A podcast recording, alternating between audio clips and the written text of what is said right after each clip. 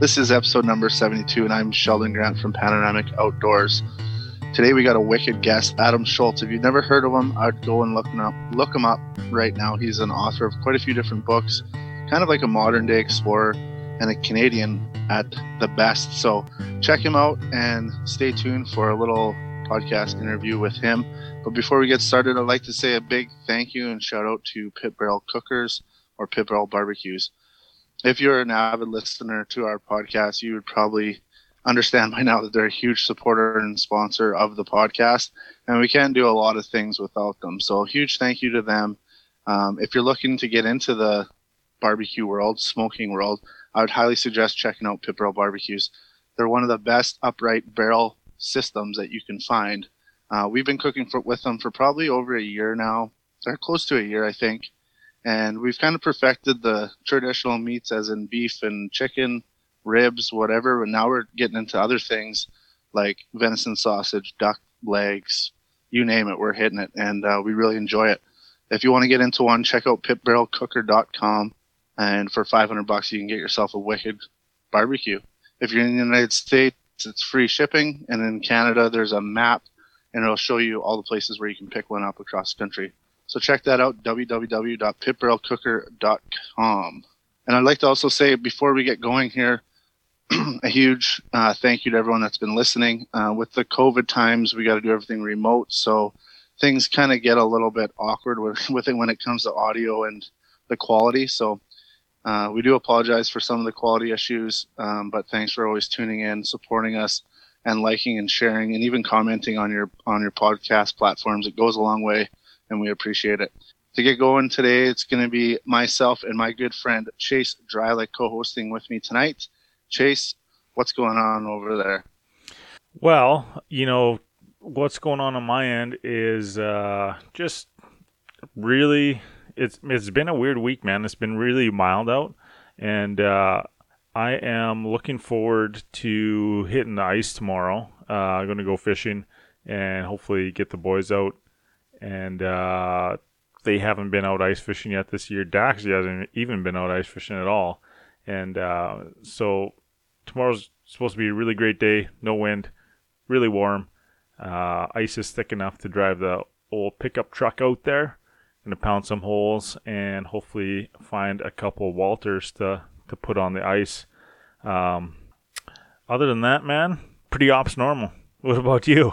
What you, what are you uh, using for bait on Lake Winnipeg? Are you using live minnows or what? What are you using over there? I'm just gonna go out uh, with some frozen minnows and uh, probably run one dead stick and uh, one just jig one.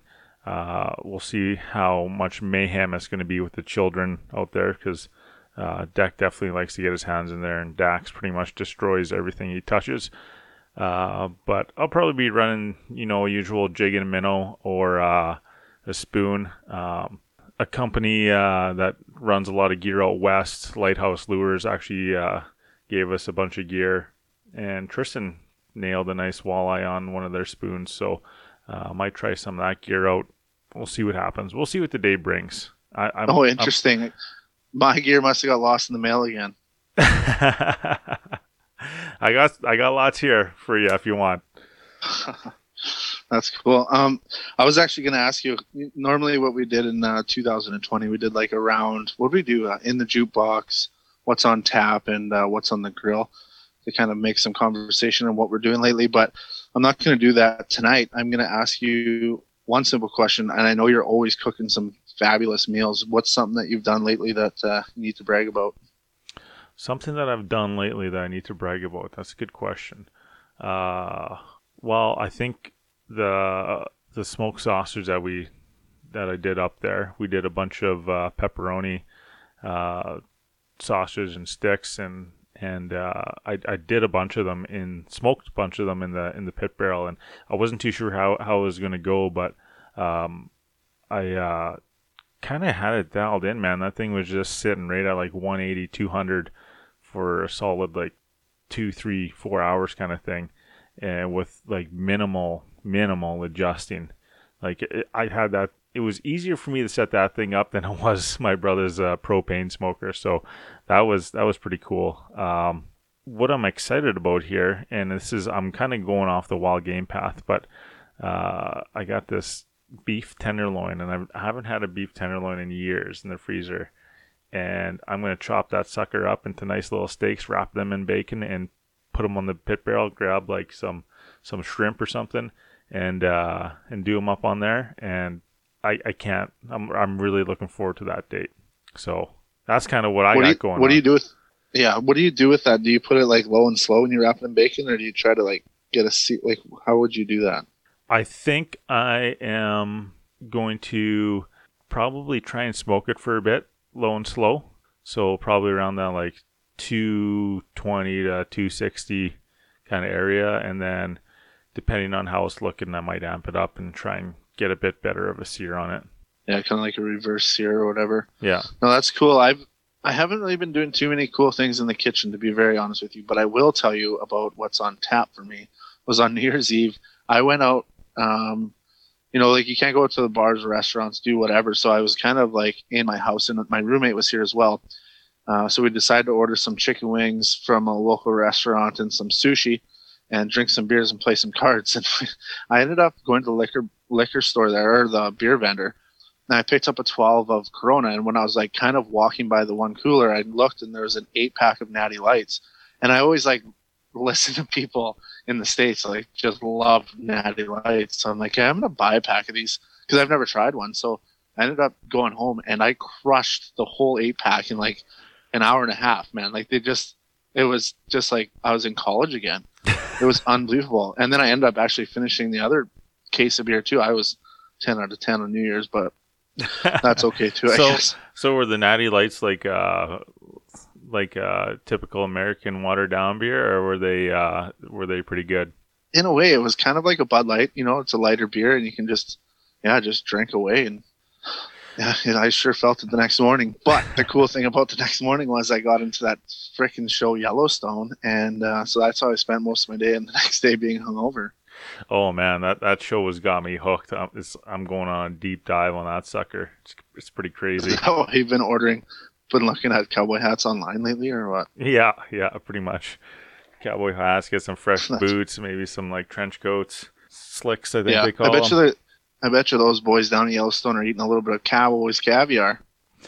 Man, if they aren't, they're definitely missing out because uh, I know everyone on uh, listening to our podcast here. I'm sure you've heard it here before, but we're gonna say it again. Cowboys caviar is some of the best stuff that uh, that uh, we've ever had as far as beef jerky goes.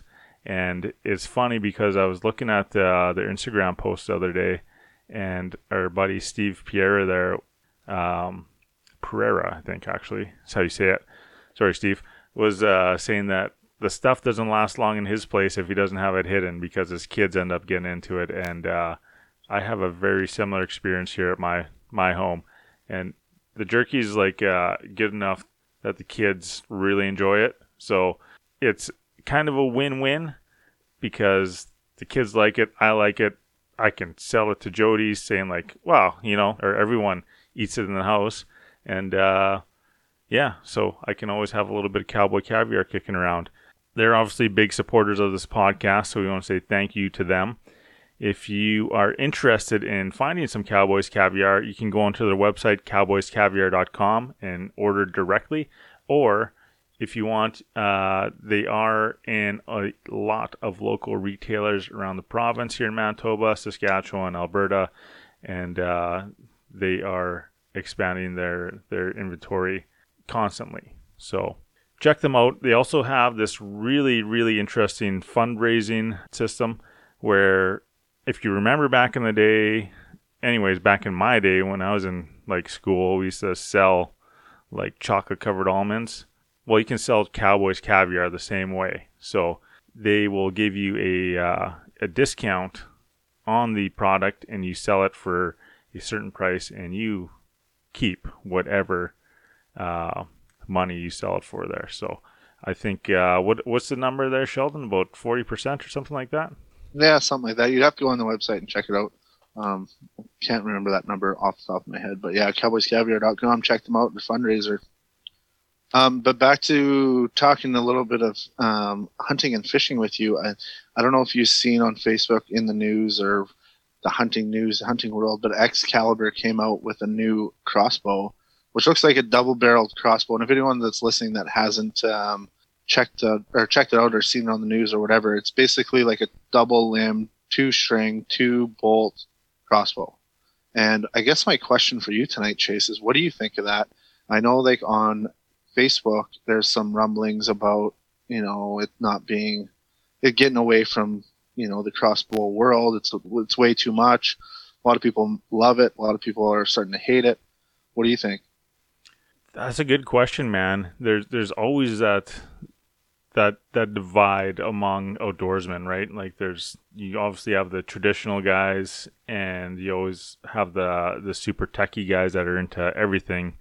Um, new that comes out, and it's it's kind of like where do you draw that line, right? Uh, my personal thoughts on it are is like I guess if there's like a it, you could run in in like a regular rifle season. Um, I'm not sure something like that should be run in like an archery season or even like a crossbow season because like the there's a huge advantage there for having that that second second arrow coming out and it, it almost is taken away from the whole archery aspect of uh, of the game. There, you know what I mean? Yeah, absolutely. And I know like a lot of people, they they they have a crossbow for for hunting, say in an archery season, because of a uh, either like a disability or bad shoulders, bad back, or what have you, right? So to have that double bolt or double arrow slinging around, I mean, yeah, of course it's a, a little bit of an advantage, or even more of an advantage. Um, the things that I kind of think about, you know, is in a way it's like well who cares? Like if you're not going to run it why does why does it matter to anybody else? Um, it seems like like when it comes to hunting there's so much competition between who shot a bigger deer but like really why does that even matter? Like if you're shooting a deer harvesting a deer um, that should be your main goal. And you know sometimes it does take two shots i'm not going to lie. Like even in archery season and you got to put you know finish off the finish off the job with the second arrow. And um, not only that, I, I noticed um, Richie Caseman said something on Facebook saying like, "Yeah, it'd be nice, you know, if a coyote ran by or whatever." Yeah, I think there's a lot of good advantages to it. At the same time, I, I agree with you. I don't think it should be in an archery season tool. I mean, I think it's kind of cool though. Like I have mixed feelings, I guess. But it kind of brings me to my to my next point. I was going to ask you. There's also some stuff on uh, fishing pages about technology and about fishing, and I think this kind of uh, intertwines with the double barreled uh, crossbow. But do you think that there's a point in fishing where it's like we're we have such an advantage now over the fish that it's like not even really fishing, and then maybe that there should be some sort of you know in certain bodies of water looking at not allowing technology. Actually, that that's a good point, man, and it's a really I like your angle there on it, where where you, you say like certain bodies of water and not not allowing it, and the the huge thing that that boggles my mind and that really really like takes a massive advantage of technology on the fish is like a system like Panoptix, and it's it's an amazing tool. And uh, I guess like for ice fishing, I guess it's it's not as lethal, we'll say.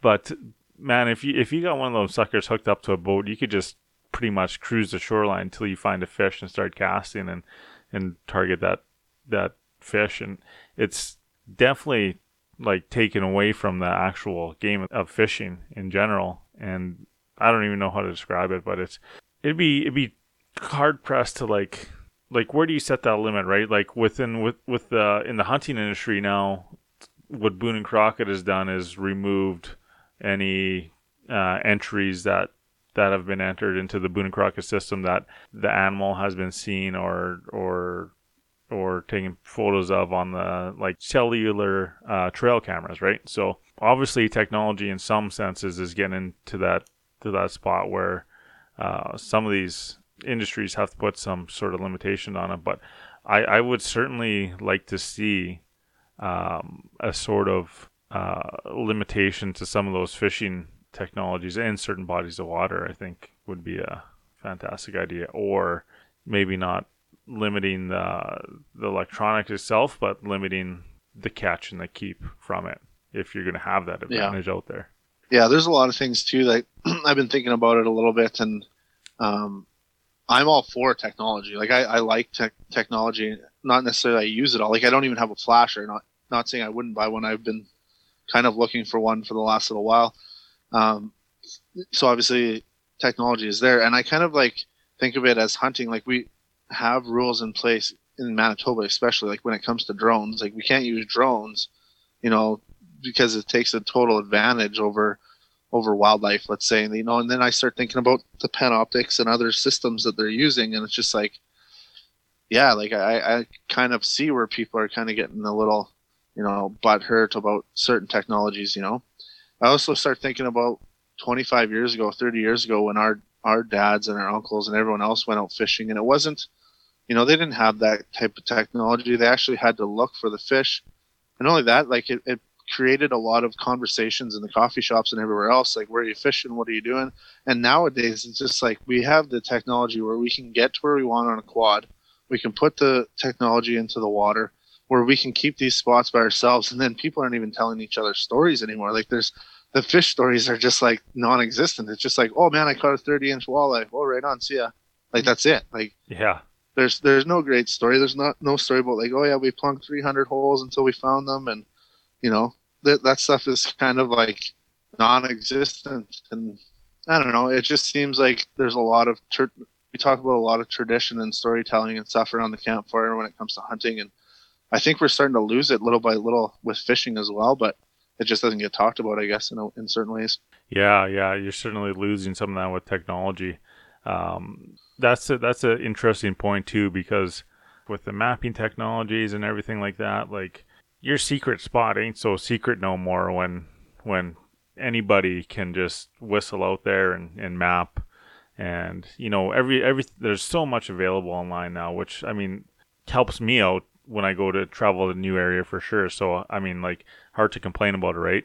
But it's it's uh, it's definitely a different world out there, and it, it was funny because that really relates to some thoughts I was having throughout this podcast when we were talking to Adam too, and he got started kind of in the adventure world when he was like 13 years old. He said going on solo adventures, and my first thought was, man, this guy is like ripping out there before like the prime time of like YouTube and everything like that, and like what was he using for resources when uh, when he was hit in the woods? And that's one question that never really came up, and I wanted to ask him. But um, you know, kudos to him for for doing all that stuff before everything was available at your fingertips, pretty much. You know what I mean? Yeah, yeah, for sure. And that was the other thing too. Is like I went sturgeon fishing there a couple weeks ago and we didn't go with any type of technology and just a drill and we just plunked a bunch of holes and we just looked for places to fish and you know it didn't turn out that well for me. And the stupid thing for me is that i wore that day i wore um, my mukluks and uh, got my feet super wet. And i ended up staying the night overnight. And i remember going to bed and i was, took off my mukluks took off my socks. I was wearing the wool love socks by the way. Threw them up on the on the shelf, or I had this little table, threw them up on the table, and put the heater to the socks, and within an hour they're dry. The cool thing about it is that they were dry; they didn't smell, and they weren't like putting on two sheets of uh, um, sandpaper. They're super soft, like a little little puppy. So I was like super pumped about these Wool Love socks, and if anybody uh, has listened to our podcast before, you know Wool Love is a huge supporter. They um, they we we wear all their stuff and uh, leggings, shirts, socks, everything now when we're going outside. Chase, do you want to talk a little bit more about Wool Love?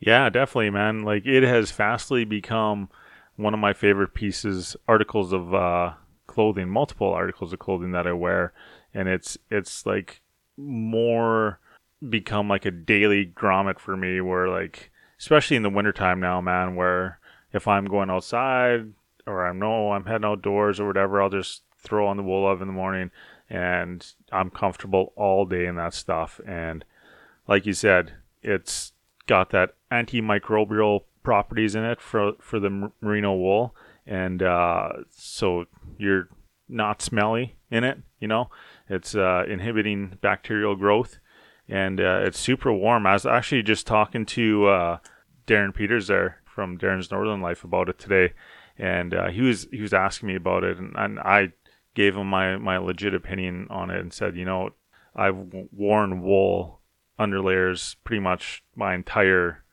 uh, life, pretty much in the outdoor world, and and I can't believe how much of a difference this this has made in my comfort levels in uh, in colder conditions or when I'm walking and sweating and then stopping, you know, and it's if you're not wearing wool love, you are not as comfortable as you can be in the outdoors, is what I'm getting at. And uh, you're definitely missing out in uh, enjoying your outdoor activities even more than you already are if you aren't wearing wool love. So if you want to check them out, go to their website, wool.love. That is wool.love.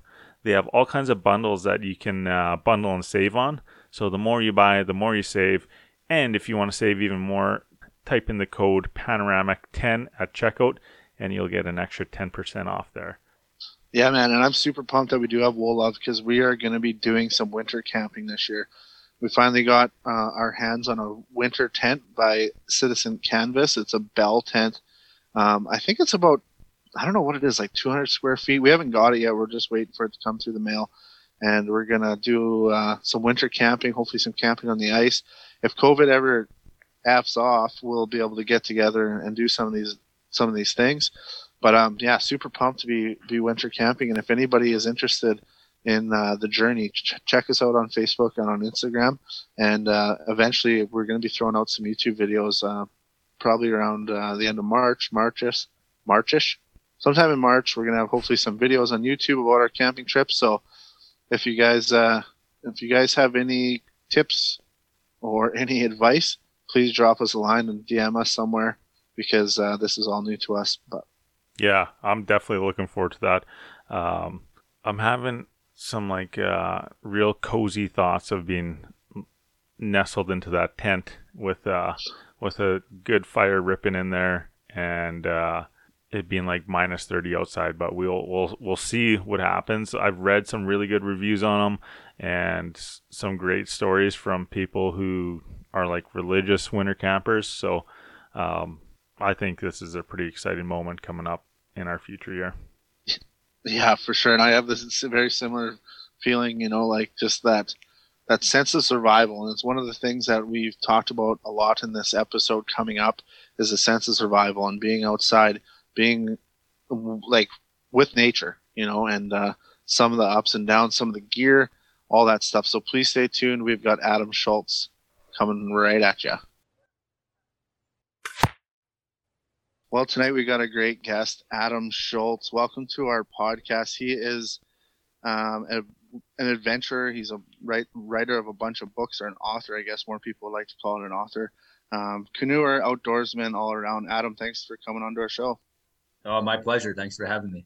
So, how we normally start these shows or these podcast episodes, I guess, is we do kind of like a five burning question for all of our guests, and it's just try to get the lighter side of things, maybe just lighten up the episode a little bit right off the bat. So, I'm going to ask you five burning questions. You can answer them as long winded, short winded as you want, or you know, skip to the next one. But the first question I have is if you have one last concert you can attend, alive or dead, who would it be? A concert? Yeah, man.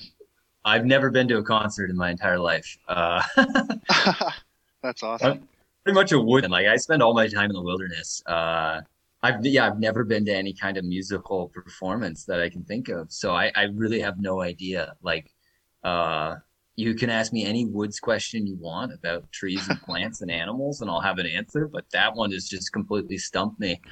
I like, you know, I, I like to say I was social distancing before it was mainstream. So probably some sort of concert that was small. Like I wouldn't want to go to like a crowd of 20,000 people. So something small and low key would be like at the country fair. That would be as social as I'd want to get. Like if it was someone small playing at a country fair, that would be okay for me. So there you go. That's a, that's a good answer. I mean, I, uh, yeah, that's, that's, that's new for us. There's a, there's somebody that spends too much time in the woods that he does not know. So that's great. That's a great answer. If you had one last meal and with a drink, what would you have? Oh, okay. My my drink, I'm I like tea. Like I'm drinking tea right now as I'm talking to you. Uh. That's one of the things I like in the woods. I make tea from you know black spruce or white pine or Labrador tea or wild blueberry tea. Uh, that's something I like on my my canoe journeys. Just make wild tea. Um, so I that would be my last drink. Would definitely be like some sort of wild tea that I just make from the woods. And my meal, oh, I don't know what I would eat. Uh, a lot of times in the wilderness, I mean, just you kind of eat whatever you find, and it's just sort of food becomes fuel to keep you going. So probably not a power bar, but I've always been partial to fish. So I think any kind of like fresh fish is probably one of my favorite go-to meals. I would say. So keep it on the food topic. What is your uh, favorite ration? My favorite ration. Hmm. Well, I've tried pretty much every type of protein bar and granola bar in the world. Um, but the problem is, after a few off of them, they all started to taste the same. There was this one I had, I don't know if they still make it anymore, but it was like three, four years ago. It was called like bioprotein. I got it from like a, a, a workout kind of store, and it was like these big orange looking wrappers. That one I can tell you after like four months of living off protein bars, it was like this bioprotein. I think it was a peanut butter chocolate flavor one. That one seemed to taste the best out of all of them. So that would probably be my go-to one. Nice. We actually um, did a little bit of work with. I don't know if you've heard of Gorp energy bars. They're from Manitoba here, and it's all like naturally made. And we we use them a lot uh, in our elk camp this year, and yeah. they're really good, really good. But, I have heard of them. Yes, they are good. Yeah. Um, my fourth question for you: If you had one dream exploration, one one journey there left, where would you go? Well, if it was my last last journey, I don't know if I go I mean, it might just be somewhere simple, like out in the uh, anywhere in the boreal forest or the Canadian subarctic, because that's my favorite place in the world. I mean, I love going in that black spruce and that tamarack kind of because it feels like home to me. And there's just something about that landscape I find um, almost like bewitching. It's just something special about it. Uh, gets it gets into your your soul almost. So that would probably be my last journey if I knew like that's the, my last one. I'm not coming home. I don't think I'd want to be in some sort of crazy, unfamiliar place I'd never been before. I think I would want to go somewhere like that where I'd feel almost at peace. And it's like, yeah, this is this is where I'm in my element. It's like my home ice advantage. Uh, that's where I most want to be. Nice. And that just that you took away my fifth question because my fifth question was going to be your favorite spot in Canada, but I'm thinking your answer would be kind of a duplicate of your fourth answer there. Yes, it's very hard to say. I mean, I love all of Canada. I mean, I think Canada's country in the world, and I've been lucky enough that I've been able to see um, so much of Canada, having done like canoe trips in all ten provinces and three territories.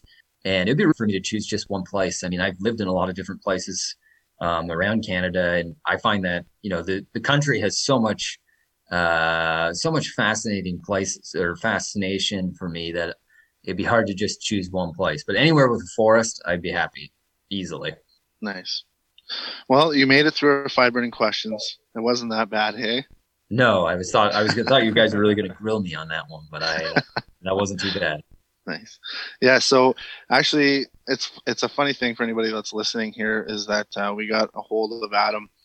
Uh, I think it was like in early December and decided to do one here in early January, a podcast episode. And actually, how I kind of came up with the idea of even sending the email was I came across his documentary on Amazon. Um, it was called Alone Across the Arctic. It was a what was it like a four thousand mile journey for you from from the kind of like the west side all the way heading east towards Hudson Bay. Yes, uh, kilometers, not miles, but yes. Oh, sorry. Yeah. That'd be a lot longer if I did four thousand miles, but yeah. and what did There's you? Like four thousand kilometers. Oh, just a walk in the park, nothing. Yeah. what did I do? and what did you do that? And you started in May? Yes, May uh, to September 2017. Yeah.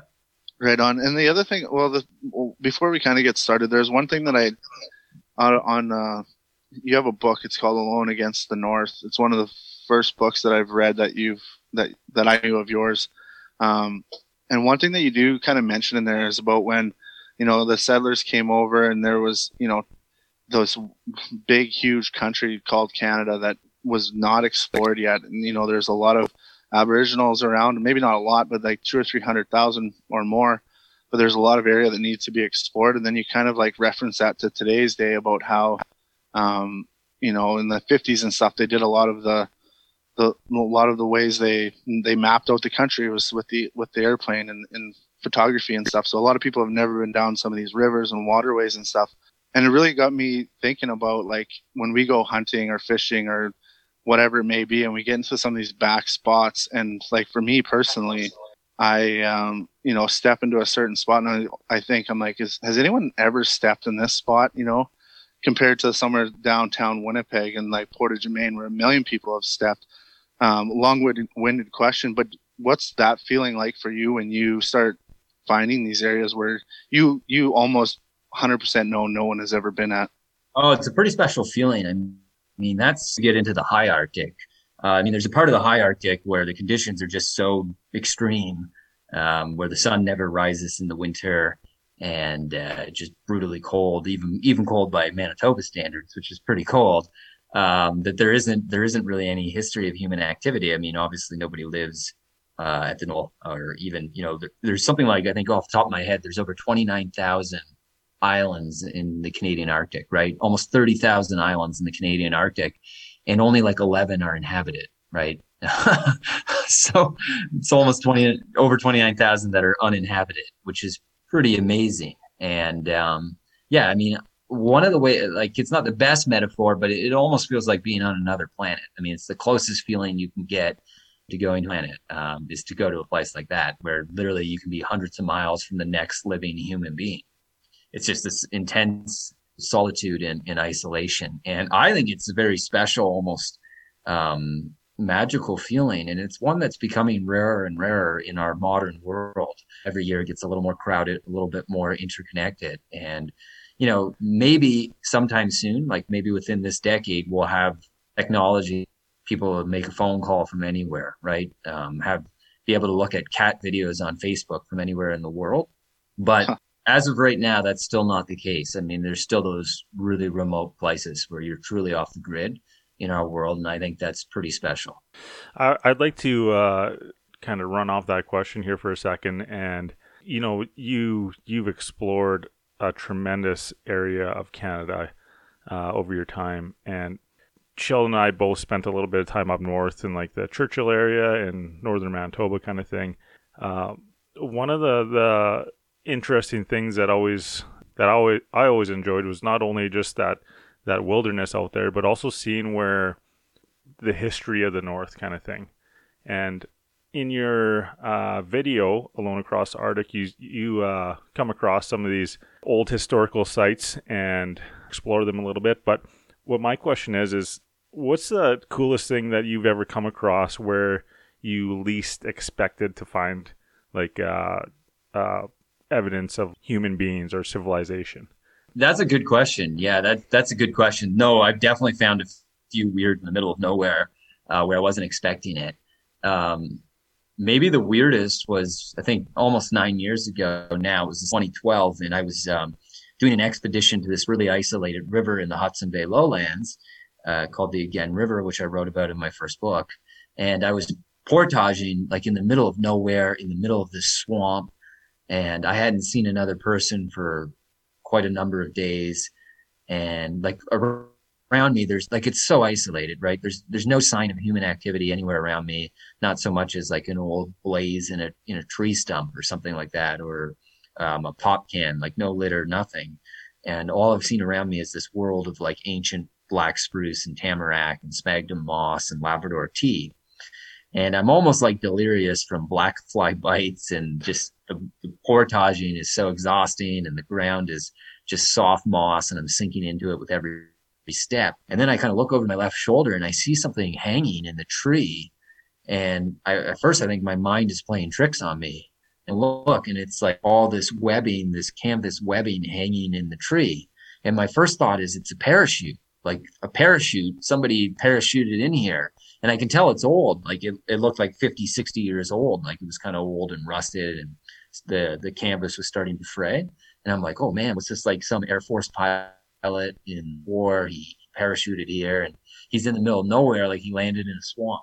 And you know i'm st- at first my to tell you the truth like my first feeling was this is really eerie. Kind of felt like ghostly like i'm seeing this um, ghostly thing. Like maybe there's a maybe his skeleton is nearby, like he didn't make it out of the swamp when he parachuted in. But then when I started to look at it more closely because I wanted to inspect it, I thought like, no, it's it's it's not a parachute for a person. Um, it, it's got to be like small for that. It had to have been like a, a weather balloon, uh, like a weather balloon parachute or something that crashed here long ago, like probably in the 90s, and it was just never recovered and it, it it's left like rotting away there. So that was probably one of the weirdest most random things i ever came across like in the middle of nowhere out in the wilderness by myself.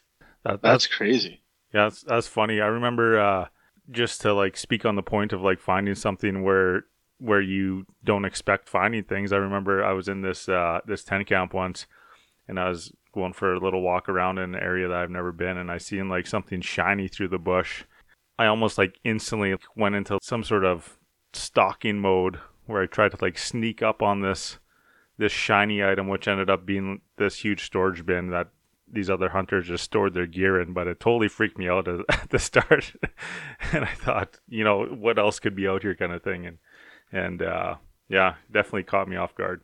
Yeah, there's a, see something that you're not expecting in that environment. It can be a little bit jarring. Just the the sharp contrast of like something man-made or human-made with like just the natural all around you. Like if you're in a national park or something or a provincial park, it's not as it's not as shocking because you know like obviously there's tourists and there's campers that come here.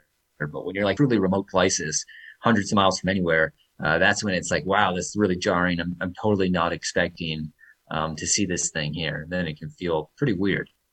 Yeah, for sure. So did you kind of inspect it? Like, did you ever figure out what it actually was or what it was for? Uh, well, I was time was kind of of the essence where I was. Like I was trying to do all this heavy portaging. Um, the portage was like miles, and I had to get across. So I really didn't dwell on it, but I made sure that I took a bunch of pictures of it because I thought, you know, here in the heat of the moment, I got to keep going. But I'm definitely going to be curious about this later on. So I made sure to like photograph it so I could go and research and investigate it more thoroughly. And I've never really done the, that much research into it since then because I just seem to go from one adventure to another. But I, I still have all those photos saved. So theoretically I can I can look it up. But I think when I did look at the photos later, I just concluded that yeah, it had to have been some sort of weather balloon um, that crashed there. But I haven't done I haven't done any really deep digging to figure out like, well, did it come from the geological survey or you know what what what um, what were the details behind it. So I have not done that yet, but I like to kind of have like the whole um, warehouse full of these photos from expeditions, so that if I'm ever like um, I don't know mauled by a grizzly bear and I can't do any more more expedition, something to keep me occupied for the rest of my life. I can I can start doing this sort of um, research and putting in together these pieces, like which is another exploration. So I'll have something right. to do when I retire, I guess. yeah, for sure. And before we get too far ahead, I guess um, you know, by the sounds of things, you've been in the in the bush in the on the rivers and lakes forever. Where did it all start? Like, how old were you when you started doing these little trips? And when did it? When was it like, oh my god, I'm going to do this for a living? Because to be honest, I don't think there's too many people out there like, I want to be a modern day explorer. So how did that all start for you?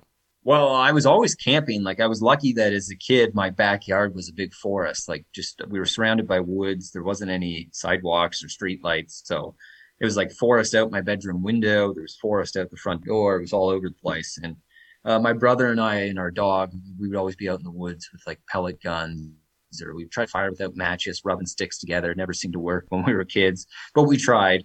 And uh, we would like make shelters and sleep in like little lean where we'd sleep under the stars. And I think that really just kind of took a, a hold of my imagination. And I got so captivated by the adventure and the mystery of the forest, like what we could find out there. We might just find like a raccoon skull, but in, in the eyes of a five year old, you've discovered like some fascinating thing. It's almost like a dinosaur skull, five year old's imagination so I really got swept up in all of that. My father, he kind of encouraged us and he, he would take us on like smaller camping trips and fishing trips and a thing. And then like when I was like 13, that's when I was like, I want to go alone. So that was like my first solo trip um, where I went out in the wilderness by myself. It was just for a weekend, but I thought it was a big deal as a 13 year old to go by myself. And I remember that first night in the wilderness, like I didn't sleep uh, a wink because I thought black bear is going to come and eat me, and if if not a black bear, then they'll be like Freddy Krueger or something is going to come and come and get me in my tent. So I just slept with like my little Swiss clenched in my hand um, because I was so terrified.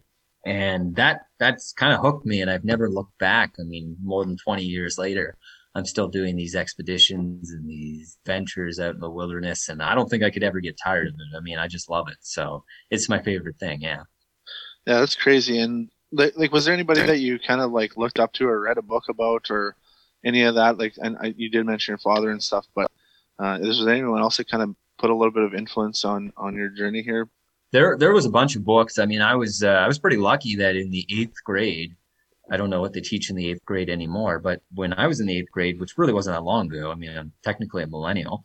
Um, we read a Farley Mowat book, Lost in the Barrens, and I thought that was like the greatest ever. I remember getting so excited to actually go to English class because we're reading Farley Mowat, Lost in the Barrens, and like I was like, oh, I'd love report on this, and uh, if you don't know Lost in the Barrens, like it actually takes place in northern Manitoba, and it's it's fiction, but it's about like two young boys who are like 15 and they get lost in the wilderness to survive, and it's just a great adventure story. I've read that book like four or five times, and it's such a classic um, story. So that that had a big impact as a kid in the eighth grade, getting to read that. I felt pretty special because, um, you know, a lot of books on the curriculum they didn't really they couldn't really relate to them, but to have that, I mean, I kind of count my lucky stars that we just got to read that book because um, it definitely got it definitely took it to the next level. It was like one thing to be going out in the woods behind my family's house, but reading that book kind of made me want to like um, go farther and do bigger journeys. And there were other books like that I enjoyed as a kid. Um, my mountain was another one, which is about like a boy who runs away in the wilderness and survives by himself up on a mountain. I thought that was a really good book. Um, as well. And I read like other books as I got older into high school. Um, Grey Owl, uh, I always thought he was a great writer, um, but a bunch of different ones. And um, yeah, that that sort of shaped me a little as well. Nice. The funny thing is, is uh, there's a book called The Hatchet or Hatchet. Is that by Farley Mowat too? Uh, no, that isn't. And I actually have never read that, but I know that book because I remember like as a kid, you know, or a high, maybe more of a high school kid, um, teenager, lots of people they did read the Hatchet, and everyone raved about it and said it was like the greatest book. And I'm like, you would love this book. I remember I was like disappointed that my class didn't read that book. Um, we were reading like something else, and I was like, oh, I wish I did. So, but the Hatchet is similar. It's like another survival yeah. story. I think that one's a plane crash. Yeah, uh, plane not, crash. Yeah, same same sort of thing. I mean, everyone loves those stories. Lord of the Flies, Castaway, right. Robinson Crusoe, those survival stories. Man, lost, yeah, lost, Lost in the Barrens used to be my uh, my go to movie when I would like stay home sick from school. Oh, really? Wow. Yeah. I have not seen the movie, but I remember, I do remember in like the eighth grade they showed it in the classroom, but I don't think I was there when they would wheel in the VHS uh, TV and play it. I haven't. Is the movie good? I haven't seen it. It was uh, it was pretty good for for its time. I think like uh, it definitely struck some uh, some adventure uh, nerves in uh, in my mind there. So um, I didn't know there was a book uh, written on it, so I, I'll definitely check that out for sure. Yeah, it's it's uh, the book was from like the 1950s, so uh, Farley Mowat. Yeah, it's it's very very good. Yeah, absolutely. Right on, and that's kind of uh, bringing me to my next kind of point of this podcast episode is a, a lot of these things you do alone. And by from what I can tell, you've done a lot of uh, expeditions with with partners and, and groups of people as well. But like, what is that thing about being alone? And like you just kind of mentioned it too. You had this as a 13 year old. You wanted to go and do it by yourself. It was more. Maybe it might have been like, I don't know. I don't know how to really explain it, but being alone in the wild, like, what is that passion? And and not only that, but like what is it like mentally? I know with myself when I get you know into some of these back spots in the woods, especially, and you know you almost get a slight sense of being turned around, being alone. It, it's kind of a freaky thing, you know, and, and it and it runs things in your mind all the time. I'm just wondering how do you deal with that and, and where does it well first of all where does it all start and then how, how do you kind of deal with that as you as you progress yeah, I mean, I I, uh, I enjoy doing trips with both other people and by myself. Like I kind of like a mix of both. So sometimes I do missions with like one other person, and that's fun. I mean, there's definitely an upside to having a partner there. Um, but then I frequently do expeditions solo as well. I think in the beginning, I actually wanted to go with my brother, because we used to go in the woods all the time. But then he wasn't as into it as I was, and I was like, well, we should go and like you know survive. And he's like, nah, that's boring. You know, I'd rather go do something else. So then I just think I got frustrated one day as a kid. Said, that's it. I'll just do it myself. Like I'll be stubborn and I can just do it by myself. And seemed to be how it started. And frequently, like in my 20s, when I was doing expeditions, it was often just the case that I found that nobody else wanted to do the journey I had in mind because they're like miserable. Like you're going up into the muskeg, it's gonna be black flies and mosquitoes. Um, and there's no money, of course. It's like you know, you're not you're making no money really doing these kind of expeditions. Uh, but I was just so passionate about it, I didn't care. I just wanted to keep going. Um, so I think part of the upside, there's definitely some upsides of doing, uh, which is you'll get to see a lot more wildlife. That's definitely something I've found is that alone by myself out in the wilderness for like months at a time, I'll have some pretty easy encounters with like, uh, you know, wolverines or wolves or bears or uh, just any animal from a caribou on down. They're a little less free of one person than they would be in a group. And if you know you're by yourself, so you're just naturally not making as much noise, you're not making as much disturbance, so it's more likely that animals come around, um, especially if you can resist the temptation to talk to yourself and just stay quiet. Uh, so I found that that's definitely a, a, a, something I've noticed, which is different traveling in a group of canoeists versus by yourself. But there's something more almost intangible, which is just um, the freedom and the simplicity, the, the joy of the solitude. Like it's just the most um, liberating experience you can have. Just kind of be, um, you're completely free. You can do whatever you want. You can sleep under the stars. Um, you can you can stop wherever you want, or if you you want to push on. I mean, there's been there's been uh, times where I've traveled all night. Like I didn't feel like stopping. I'm like it's a full moon, or I'm so far north the sun doesn't set in the summer. I'm above the Arctic, so I'm just to paddle all night long. And then if the you know if the fancy takes me there, and then I'll sleep as late as I want, move on. So that kind of freedom is is is definitely part of the appeal as well. Yeah, but of course there's the downside, which is when you're by yourself, everything is more work. You can't, uh, you don't have paddling with you. You don't have someone else lifting the canoe.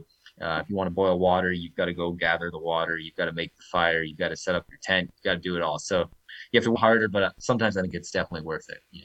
Man, that's going to be pretty spectacular. Just uh, canoeing on a full moon, if that's what you're doing. Like just in my mind, usually the the calmest of the most days is at night, and I could just imagine just cruising through some glassy water with the full moon overhead would be yeah, it's definitely awesome. like there's yeah, there's definitely a practical reason as well. Not only does it look magical to canoe by moonlight, but um, on the big lakes, as you as you put it, it, it's too windy during the day. Like there'll be waves and wind, so sometimes it just works out that it's better to travel by night if there's a moon, um, because the the wind dies down and it's calm, and you can make a better distance than you could otherwise.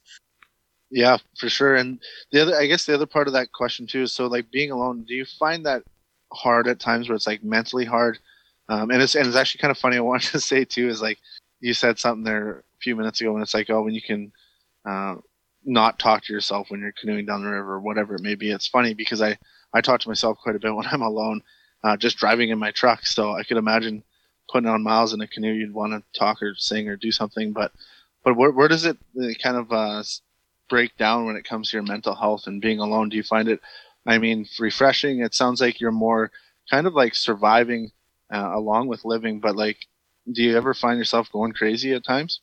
No, I don't think so. I mean, I love being, I love the solitude of being in the wilderness. So I would say, like, to me, I'm actually the time of my life.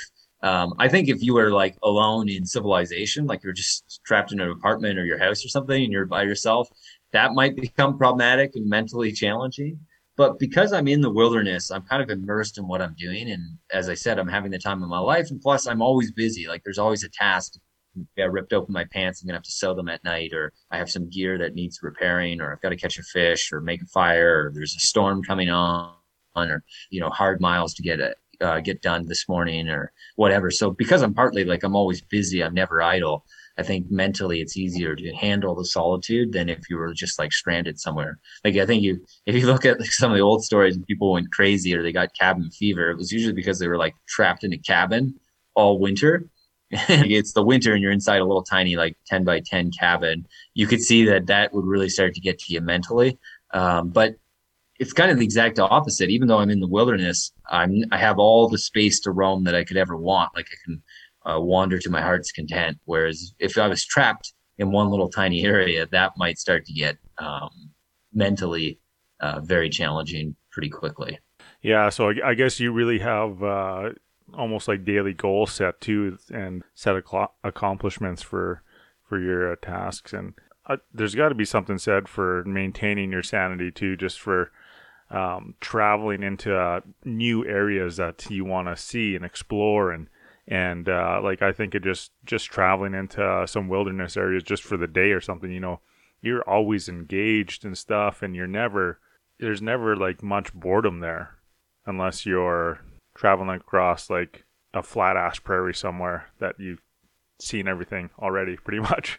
Yeah, and I think even in the find cool stuff um, all over the place, and like this summer I did a couple expeditions, but I also spent some time just like um, camping in the middle of the middle of the boreal forest, like way out in the middle of nowhere, like 500 kilometers from the nearest road. I canoed out there in the nice same spot for like a week, and I actually was working on my book out there. Like I just, you know, I was having a great time, like just solid by the fire every day. Uh, animals would come around me. There was like a, a wolf nearby, and um, I would just write in my journal and be like, this is great. Like I'm getting a lot of good material book, which was actually about like wilderness legends and stuff. And it was like kind of a really relaxing place. Like sometimes I find the modern world is too distracting with like media and the news and everything that's going on. Can be hard to ever focus or concentrate. So I also like that element that I don't have any distractions. I don't have to, to worry about emails or what's on the news or social media. I can just be completely um, free of any outside distraction and I can focus on what I want to focus on. And I enjoy respect as well. And you also you're mentioning like the animals and like getting up close and personal with some of them. Uh, you probably get the question about bears all the time, but my question would be the muskox uh, on your on your trip across uh, the Arctic.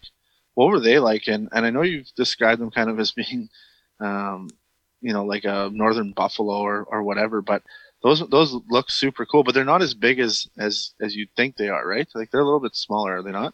Yes, they're not as big as bison. I mean, bison are just massive, so I guess that's that doesn't say too much. Um, but they they weigh like uh, 500 pounds. They don't. They partly. I mean, they're they're obviously big by any conventional standard, but they're not as big as they look because they have so much uh, on them. Or, or their hair is like really shaggy. Whereas if you actually like were to pin one down and, and get a pair of shears and shave it off, um, it would look a lot smaller once you got all its fur off of it because obviously they live in the Arctic, so they have a lot of thick fur. And if you could shave it off, they would seem smaller than they are, but they're still pretty big. It's not like it's like you want you wouldn't want one charging into you or, or galloping through your tent. Um, but they're not as big as the bison you would see on the plains.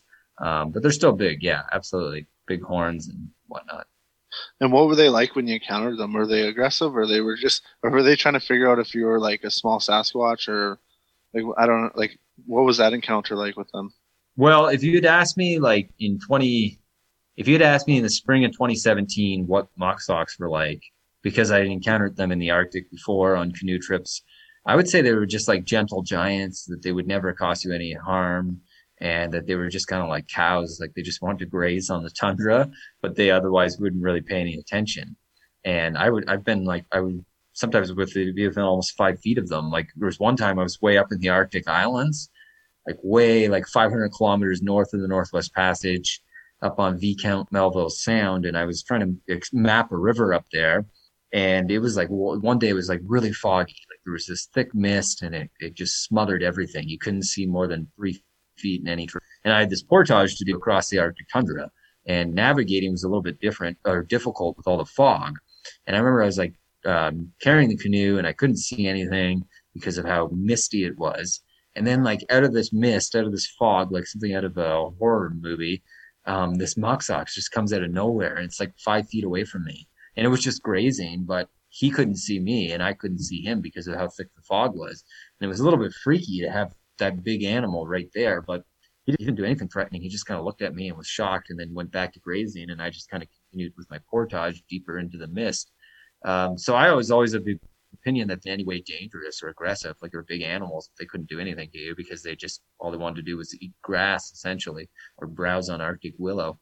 But now I now I'm not so sure about that because when I did the 4,000 kilometer journey alone across the Arctic, I probably crossed paths with about a hundred of them, and of those, probably 98 were gentle giants, but the other two were very aggressive they cost me quite a lot of stress in the middle of the night when they come snorting and galloping like some crazy enraged bull right into my tent. Um, oh. And actually, they cost me greater fear than any bear has ever done. I think. Like I've never been more terrified than this one time on the Arctic tundra in Nunavut, where I had one just outside my tent, and it was like snorting and going crazy. And I thought, like, oh man, this this 500 pound beast come charging into me with its massive horns. Like they do have these really impressive curved horns. And that kind of caused me to reevaluate my opinion. And I've heard that from a few other people, and I ended up looking up like videos of them charging people. So every once in a while, you can have like an old bull or a male that's like more aggressive, and that could get a little bit worrisome if it starts charging you. But most of them aren't like that. Most of them are just kind of like, oh, okay, um, I'm just gonna go on grazing here. Yeah, that's insane. Every once that's... in a while, there is. Yeah. Yeah, I fired. Go ahead. Oh, I fired bear bangers when they've been like outside my tent and and sometimes that works and it like scares them off and they gallop. But other times I'm like, I'm not even gonna fire a bear banger because I'm worried that this is just like they're skittish and it's going to end up galloping into me. Like it'll just freak out and run at me rather yeah. than away. So sometimes I've been like, I'm just going to make myself as small as possible. Um, so this thing doesn't come trample me or get out of the way of it, whatever I can do. Like I don't know how well using bear spray on something like that will do. I'm not sure. It might just make it crazy like a bull in a ring with a matador. If you tried to shoot it with bear spray, I wouldn't want to try that. I haven't tried that. Yeah. Yeah, no, no kidding. Um, yeah, I was just kind of thinking like those two out of the hundred. It must have been like close to rut or you know breeding season for them or something for them to get that aggressive, maybe. Or what well, are you thinking? I've had aggressive ones in different seasons. So like even right in the spring in June when like the ice is just melting, I had an aggressive one. And then I've also had another one that would be more like towards the rut at the end of the summer. Um, I do think they are more aggressive. Like I have seen that just observing them will it be like a herd of 30 of them? I've seen like i filmed them in the in the september as i've been canoeing where the males are like uh, charging into each other and they're like butting heads. So you can see in the fall that they are getting stuff among themselves. And i would think that yeah all things being equal that is when you'd want to be more cautious around them in, in the fall.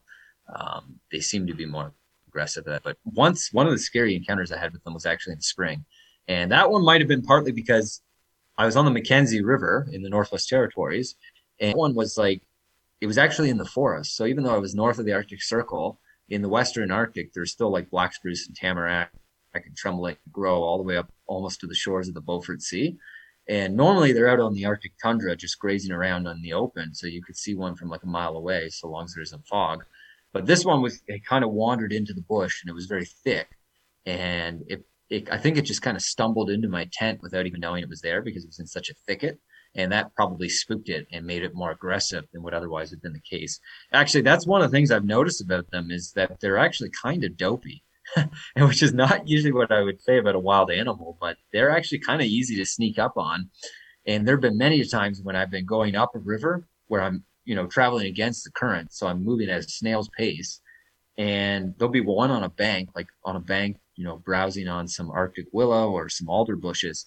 And it won't even notice me until I'm like three feet from it. And then it looks up and it's like, oh, where did this mysterious thing come from? And I'm like, you know, normally most wild animals like moose or deer, they would they would hear you or smell you a long way out up to them. But for some reason, I think partly because they're so big and they have um, few, they're not used to having a lot of predators eating them that they don't really tend to be as wary as others, and you can come right up to them before they notice you, which was part of the problem in the dark. I think when that one just kind of stumbled into my tent, it didn't really think of anything being there. It got a little more aggressive, and it was it was a particularly large one as well. So it was probably used to like getting its own way. I was like, oh, who's this person? I, I think we can drive him off. No, no, go the other way, Mister Muck So that was a little bit worrisome. That's Man, awesome. you have got some balls to be getting like three feet away from a muskox in the middle of nowhere. I gotta say that that's pretty wild. Just uh, I, I didn't want to. Like I wouldn't normally do that, but when you're traveling upriver, you don't have a choice because it's like I can't rest. Like if I take hand this paddle or off this pole for even a second, the current is just coming me in a hard won progress is going to take me back down river. right. Um, so when you're going upriver, you sometimes don't have a choice. Like if you're going downriver, then it's easy. Like if I see a muskox and I'm going downriver, I can just kind of you know move over to the other bank or zigzag around it, or I can slow down and let it move out of the way. But when you're going upriver, I mean it's it's, it's a struggle forever. so you don't really have a choice. And I'm definitely like a little bit nervous about it. Like, oh, I wish it wasn't there, but what can I do? I'm just gonna try to go faster and get away. Yeah, yeah, that, that that makes a little bit more sense now. I I uh, I somehow some way thought you were like portaging past this thing, but if you're uh yeah, if you're going upriver, um, that that gives you a little bit more of a, a safety buffer there for sure. Well, and after after the one time where one almost came and like charged right into me, like this huge aggressive, it was snorting like crazy. It was kind of like um like it was pawing at the ground, um, like as if it was going to charge the bull at me in the middle. It woke me up. The sound of it snorting was so loud outside my tent. After that, I was like, oh man, for the next like two weeks, I was like, like I've been sleeping soundly in the wilderness before that point. But then for the next two weeks, like I was like really um worried everywhere I put my tent. I'd be like, oh, if I saw like just a herd in the distance, like a mile away, I'd be like, no, I'm just gonna push on because I don't want to stop here if they're around, or I'd try to sleep on an island, or uh, often I couldn't, but I would try to select my sites like wherever I thought it was a little more defensible, like if I had a boulder on one side of me or just some sort of cover, um, because that one had kind of freaked me out so much, I didn't really want to sleep anywhere near them after that. Right on. And then I wanted to kind of switch gears here and uh, talk about kind of food. Like with with Panoramic, we do a lot of like hunting, fishing, camping, and, and we do a lot of cooking and, and eating, obviously as well. So I kind of want to dabble into some of the food choices, and only that, like maybe some recommendations for people that are doing um, like a high calorie trip, canoe trip, or what have you. But what like what kind of stuff are you packing in your pack? And not only that, are you doing a bit of fishing on your way too to get that fresh meat? It depends. I mean, I fish a lot on certain expeditions. It, it just depends what kind of expedition I'm doing. Um, if I'm looking to explore or some sort of archaeology project, then fishing is usually something I do a lot of because I like to fish and I like to eat fish. Uh, but you know, for like the journey alone across the Arctic, that was different. That was really a race against the seasons because I was racing against the winter, so I really didn't have time to do anything other than to just paddle and portage. And I was I was relying on like energy bars and high calorie protein bars just to keep me going, like fuel wise. Um, but yeah, normally my because my expeditions are a little more um, rigorous. I don't really have the luxury of like you know stopping for lunch or stopping this. I just have to eat food on the fly all the time. So that's why I rely so heavily on power bars and granola bars and Clif bars. And I try to get like the biggest variety as possible. Like try to get the biggest variety of ingredients in my diet. I mean, there's not a whole lot of variety in power bars to start with, but I'll get like some that have kale in them. A lot of them have like peanut butter and um, some with dried fruit. And I use like try to cover um, as many different um, varieties as I can get, and I ration them out like maybe ten a day, and then I'll eat them every every almost every um, every 35 minutes 40 minutes i'll eat a bar. And uh, throughout the day like i'm just eating them continuously as i'm moving because i don't want to stop. And then i i sort of intersperse with that dried fruit a little bit of dried fruit not a lot and um, a little bit of trail mix maybe as well as like nuts. Like i have a lot of, um, like really high calorie nuts like cashews or uh, sometimes I'll get a dried fruit like goji berries, which have a lot of uh, calories in them, and I kind of disperse that out. So I'm snacking like almost constantly on these expeditions because I'm burning so many calories, and I just sort of have that laid out in the bottom of my canoe so that I can just reach down and snack uh, throughout like 10 hours or 12 hours and just keep me fueling through that whole 10, 12 hours just to have the food right there at my feet and I grab it and I don't waste any time if I'm hiking or portaging, then I just stuff it in my pockets so I can just pull it out and snack as I'm going. And then because time is so important, critical to what I do, the only meal that I would eat with a fork or that needs any sort of preparation or cooking, that's at night. And that's just before I crawl into my tent for the night. And that's a freeze dried meal. And I just you know boil the water, add it into the pouch, cooks in 15 minutes, and I eat it. And there's a couple I like backpackers pant um, and Alpine Air. Those are the two brands I use the most. And I like Forever Young mac and cheese, vegetable lasagna, the sweet and sour chicken. My go-to meals. I don't do a lot of variety. I just go to like the high calorie ones, and I'll buy like 50 of them. Sometimes I go into like an outdoor store and I clean out their entire stock. And I'm like, yep, I'm taking all these. And they're like, oh man, you should really look into like diversifying your diet. But I'm like, no, no, I need them. So that's usually what I do in terms of food. What what were the two brand names there again?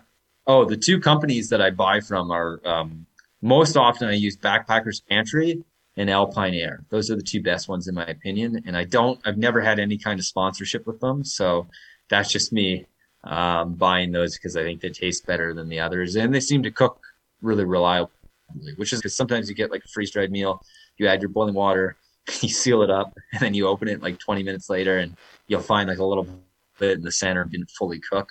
And that's always such a disappointment when it's your only meal of the day other than power bars.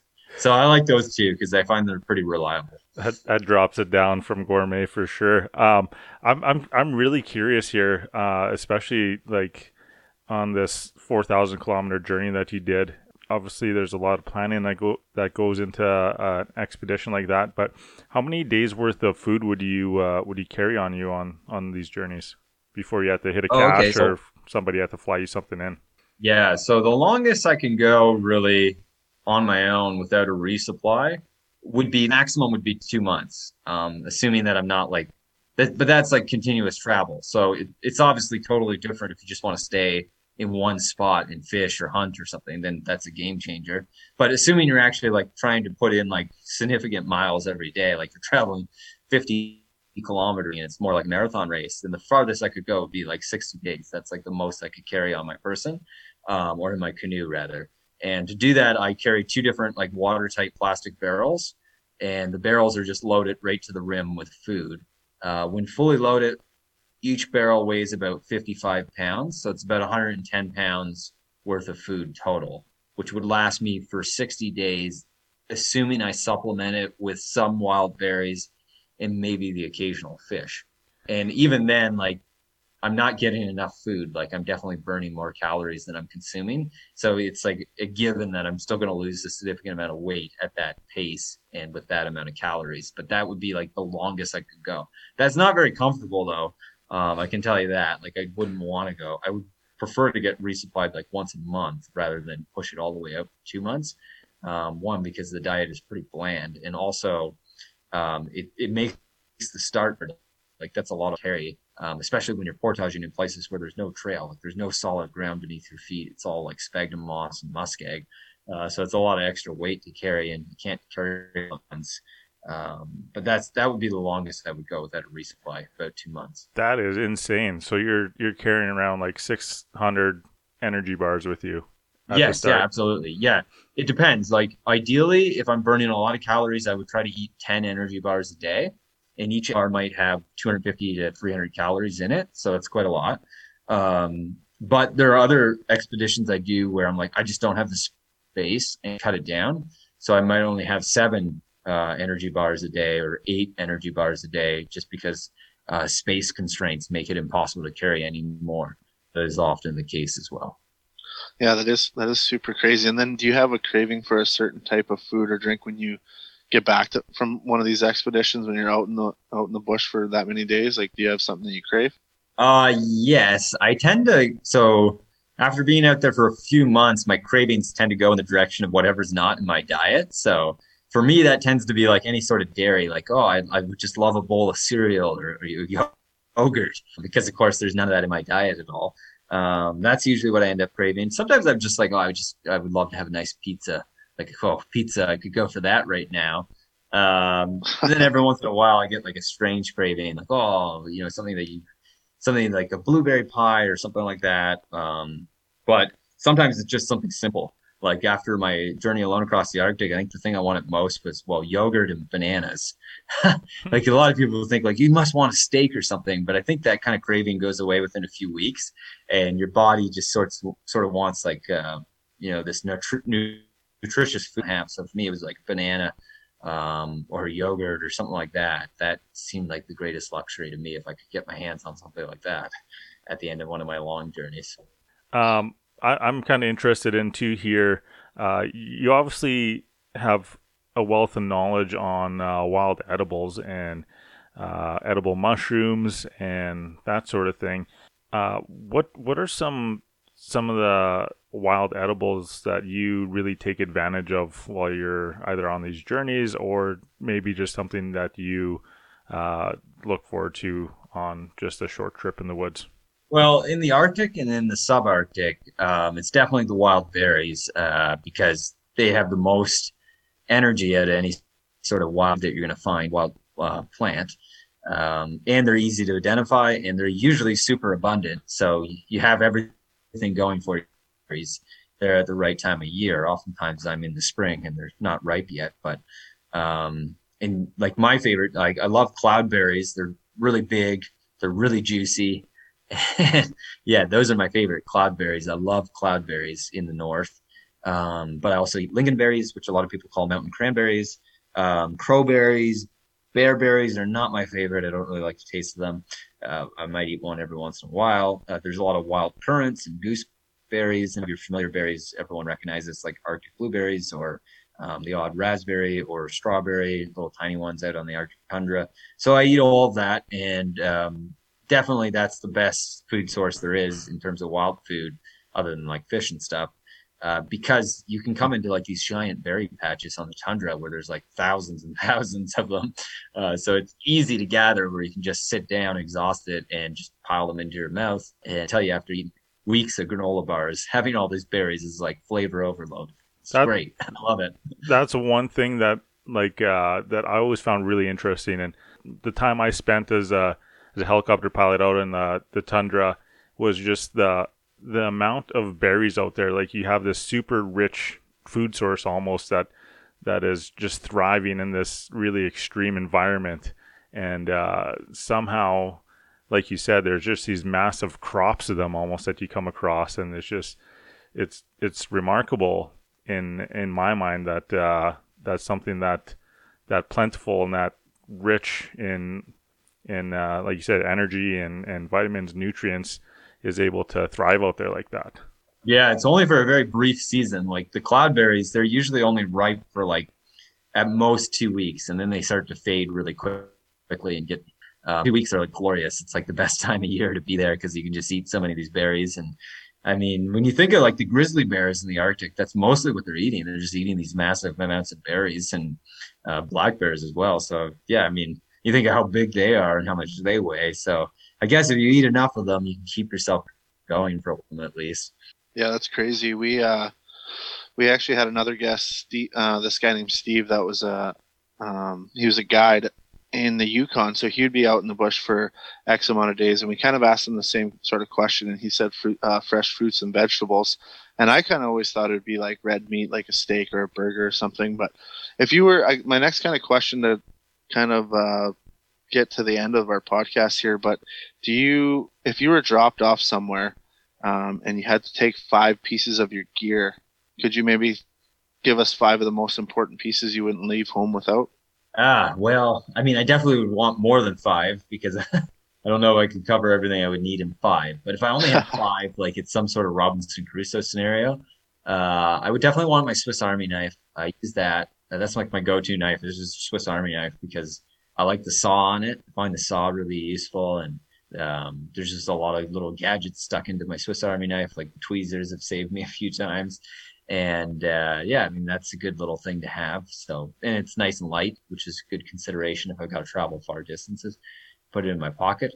Um, the other ones, I'd probably want something to start a fire with. And the most practical one would just be flint and steel uh, or flint um, because that should last however long I'm out there and it's not going to run out. And if it gets wet, it'll still work. So that would definitely be number two. I think number three, um, I probably want some water in. Um, I mean, that, yeah, that'd probably be pretty important. Just something to boil water in.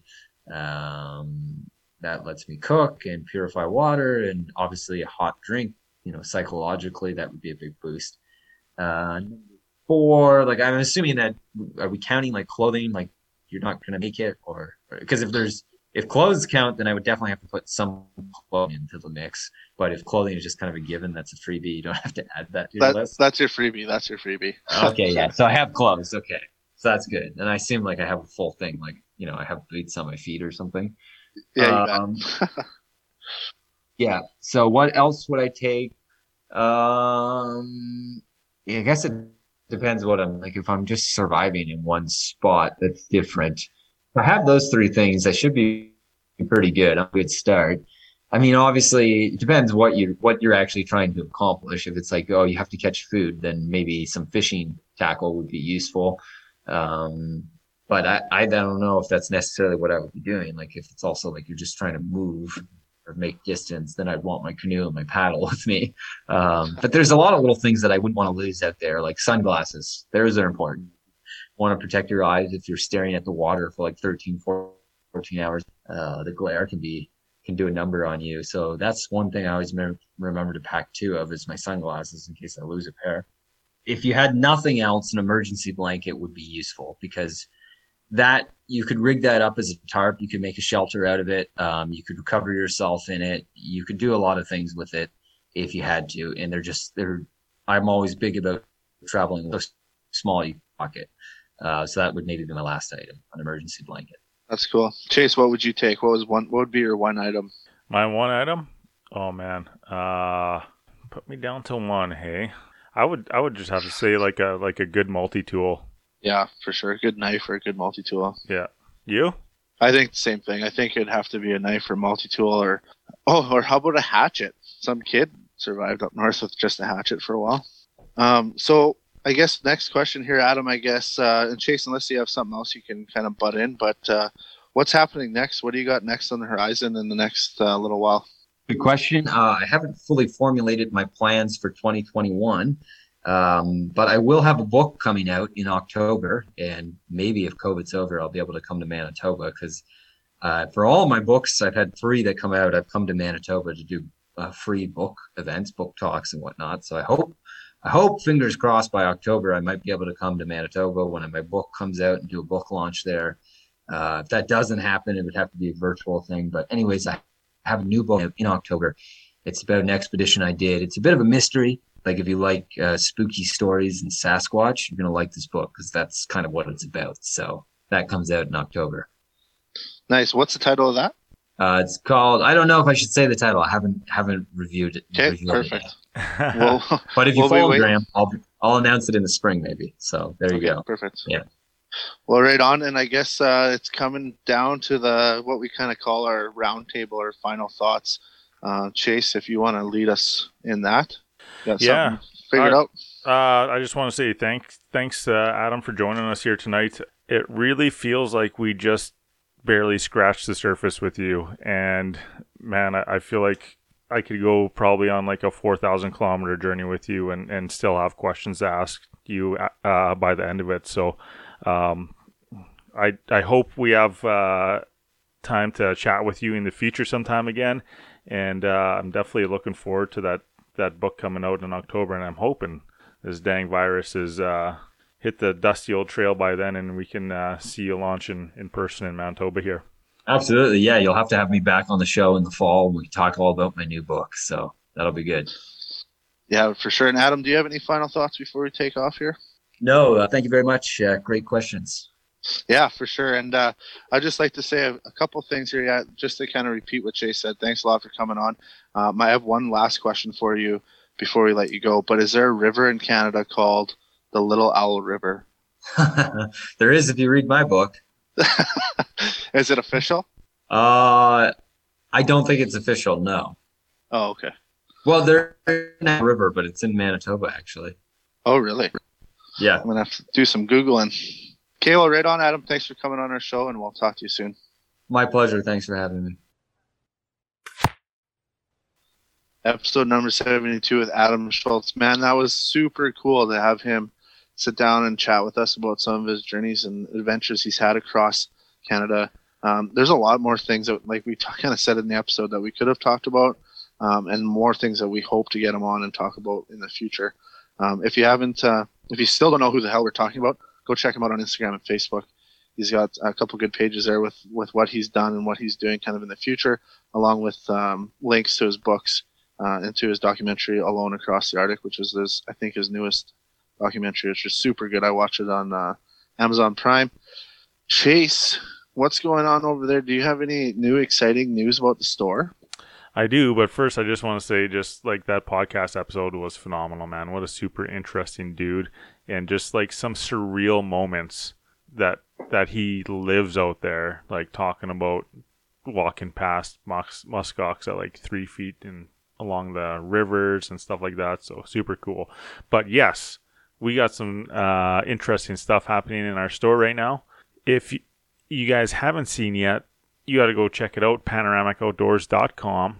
And we have some new toques up in our store, some white and some green toques.